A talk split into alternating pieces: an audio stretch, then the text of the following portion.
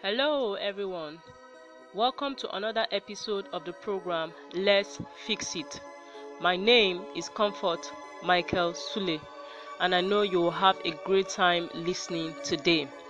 Today, I will talk about the topic reasons behind premarital sex. Now, sex itself is um, one topic that um, people talk about, um, people are confused about, um, people crave. It's something people crave for. Um, but you see, when something is not done in the context and in its original context, then there is a problem. Now, what are the few reasons why um, teens and single people do not abstain from premarital sex or do not save sex um, for marriage? The first thing I want to talk about today is um, because they feel they are in love, so it is okay for them to engage in premarital sex.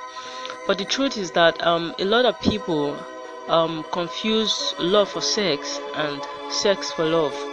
But love is not sex, and um, sex is not love.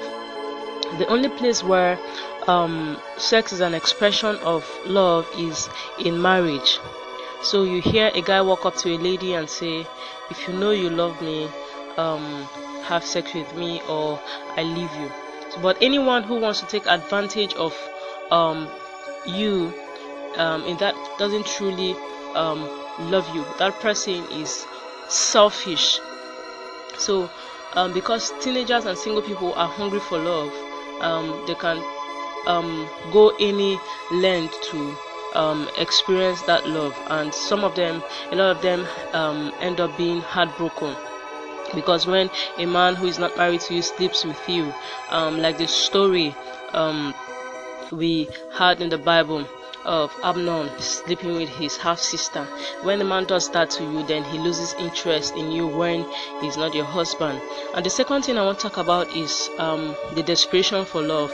A lot of teenagers, a lot of single people grew up in homes um, where they did not experience love. Their parents, their fathers and mothers, their uncles, their brothers and sisters did not know how to express love to them. There was no show of love, so they are confused about what love is. They are desperate in their heart to experience love.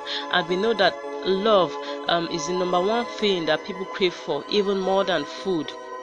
So if we help if we, if we raise our teenagers if we raise single people with love with true love then when they meet a man who doesn't love them when they meet a woman who doesn't love them they, they, they can detect um, that this one has come to take advantage of them. So we must build strong homes the third thing I'm, i want to talk about is um, the third reason behind premarital sex is divorce and separation. So a lot of children who grow up um, in broken homes, um, you know, experience um, a pain in their heart that they feel that um, someone else can feel even if it means sleeping with them um, against their own will so a lot of um, um, uh, uh, teenage girls we get pregnant we we we experience um, um, sex before marriage because they are looking for love in the wrong places. They want to pour their heart um, their pains um, on something.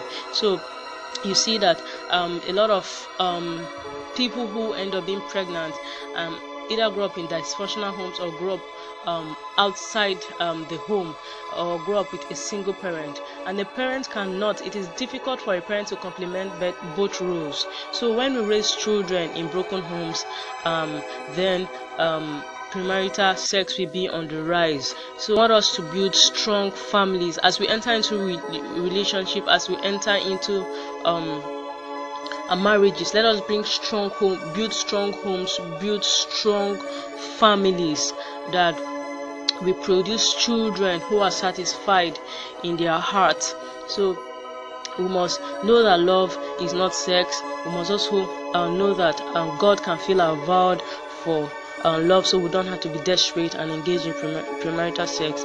And then those from divorce and, and homes should uh, trust in god to fill that void in their life I um, look forward to having you in the next episode where I'll talk about more reasons behind premarital sex.